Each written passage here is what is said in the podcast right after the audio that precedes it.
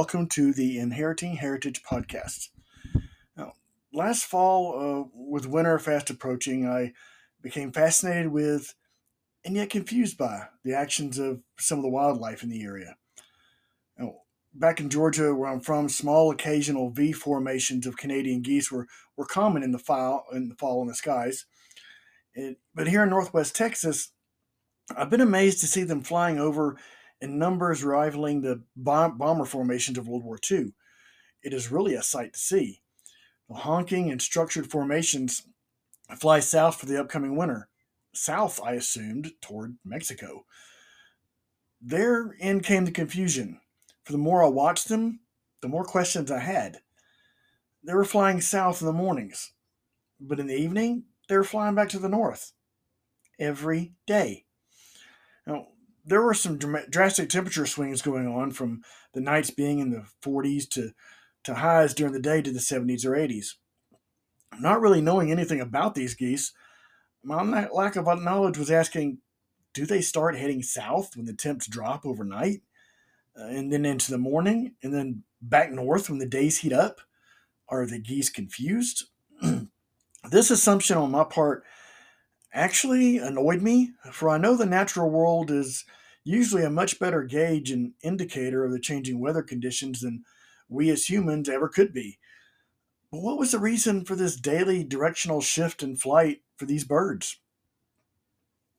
I knew the built in locator and mapping system the birds have don't just fail them. This is a yearly journey ingrained into their instincts. They just know it. But what was up with the daily shift back and forth? Well, I love research, so I went digging. It turns out that Canadian geese do winter for the most part in Mexico when they finally get there. They migrate southward as the northern range begins cooling off.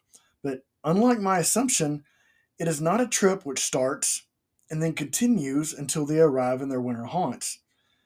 As temperatures fluctuate, they have these stopping points along the way where they stick around for a while, uh, riding out the weather as it swings back and forth. in the mornings, they fly out toward feeding grounds and return to the roosting areas in the evening. So, what I had been witnessing in the morning was their flight to grain fields south of town, where they spent the majority of the day. At night, they fly back to the myriad lakes and the parks across the town where they feel safe.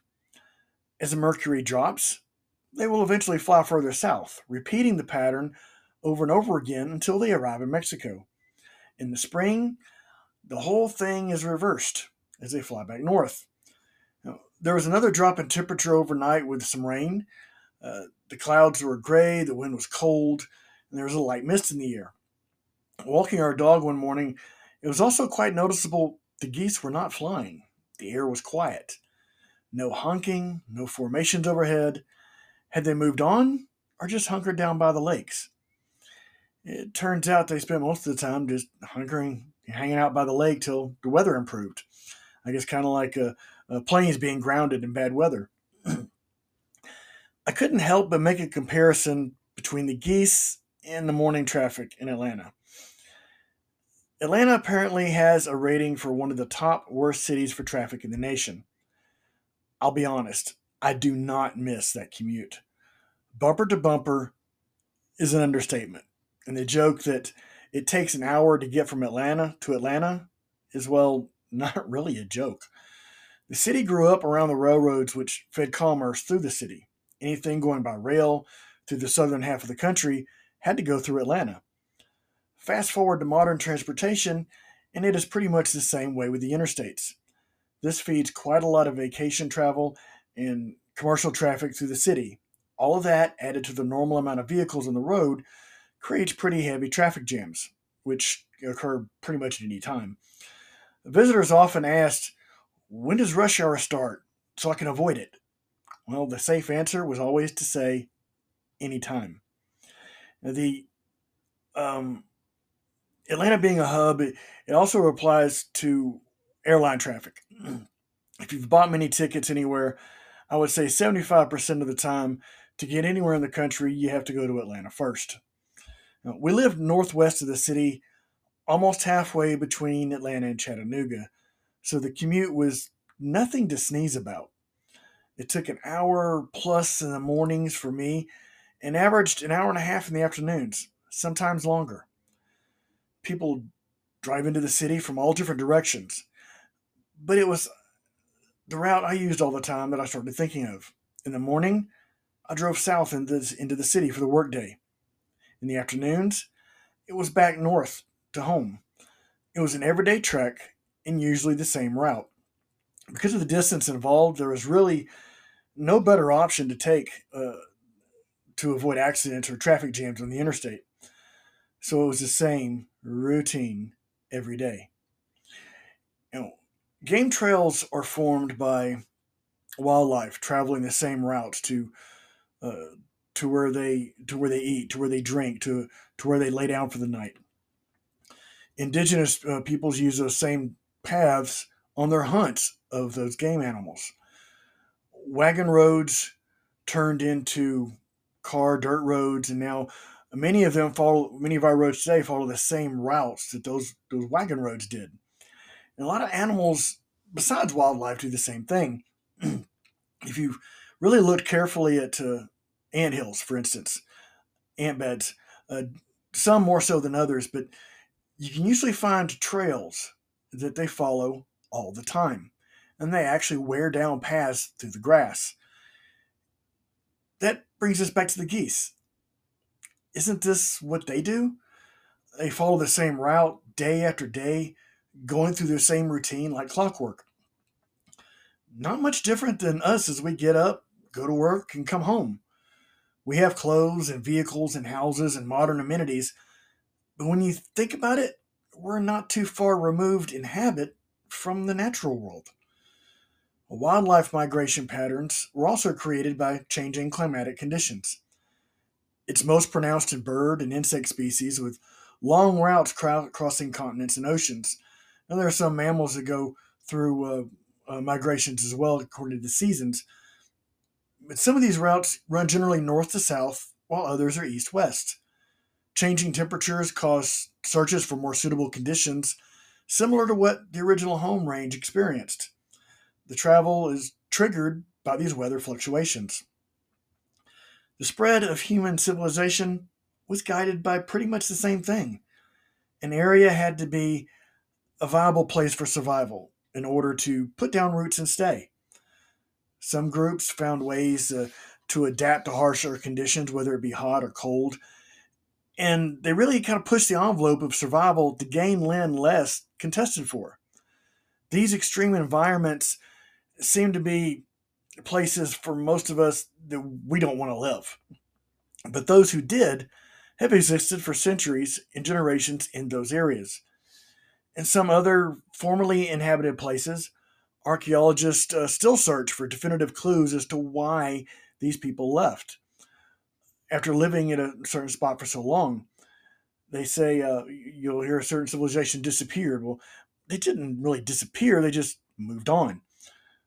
the biggest culprit on the radar is environmental change, causing water sources to be inadequate for drinking and farming, and for driving prey herds to search for greener pastures. The people then had to pick up stakes and follow, and create homes and new lives in, in a different place. Our modern era has not been exempt from population migrations either. Whether caused by economic or climatic reasons or war, people still leave their homelands for the chance of better lives for themselves and their families. Instinct drives living things to do what they do. We like to think that perhaps as humans, we're above every other living thing on the planet. We choose where we want to live based on the environment we deem to be perfect to us to live isn't that what other living things do? If things do not work out and we need to seek, need to seek out a different place to move to, we make that decision to do so. Other living things do as well. We go through the motions most days, not really consciously thinking about our routine. We just do it. Yes, there are things we set out to accomplish each day, but I'm, I'm talking about the daily routine. We get up, we get ready, we eat breakfast, we go to work, we eat lunch, we come home, we eat dinner, and then the evening routine of of homework and showers and you know then there's you know, weekend routines of you know cutting grass and yard work and it does take thought process but not deep consideration. It just has to be done.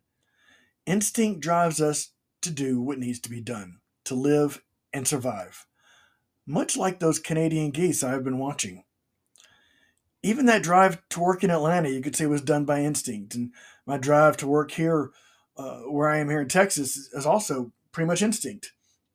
It's supposed to drive home, like the directional shifts which drive the geese. However, calling it instinct makes us seem too primal, too primitive. So we as humans, we refer to it as habit. The natural world and humans, we're linked closer than we actually realize, for we are all creatures of habit.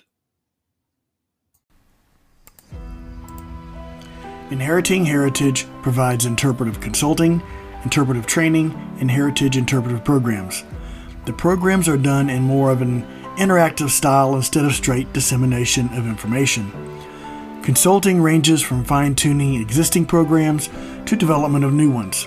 It is not era or subject specific, but geared toward the process of interpretation and how it can best be utilized at your site to engage guests. Interpretive training is based on Freeman Tilden's founding principles of interpretation and styled after the methods of the National Association for Interpretation.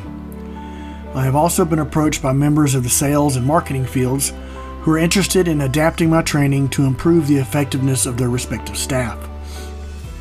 Qualified as a certified interpretive guide with the National Association for Interpretation, Inheriting Heritage LLC has developed and implemented interpretive programs at state parks, national parks, historic sites, and museums. Before I go, I would like to send a huge shout out and thank you to my wife Amy. She has been a constant source of encouragement, pushing me to chase my dreams, and provided invaluable input. This podcast and my interpretive endeavors would not be possible without her support. Thank you for listening and I hope you will listen next time to the Inheriting Heritage podcast. This podcast was written and produced by me, Gene Harmon, manager of Inheriting Heritage LLC. The music playing in the background is Wild Dew by Audio Result. The opening and closing music is Cantina Rag by Jackson F. Smith.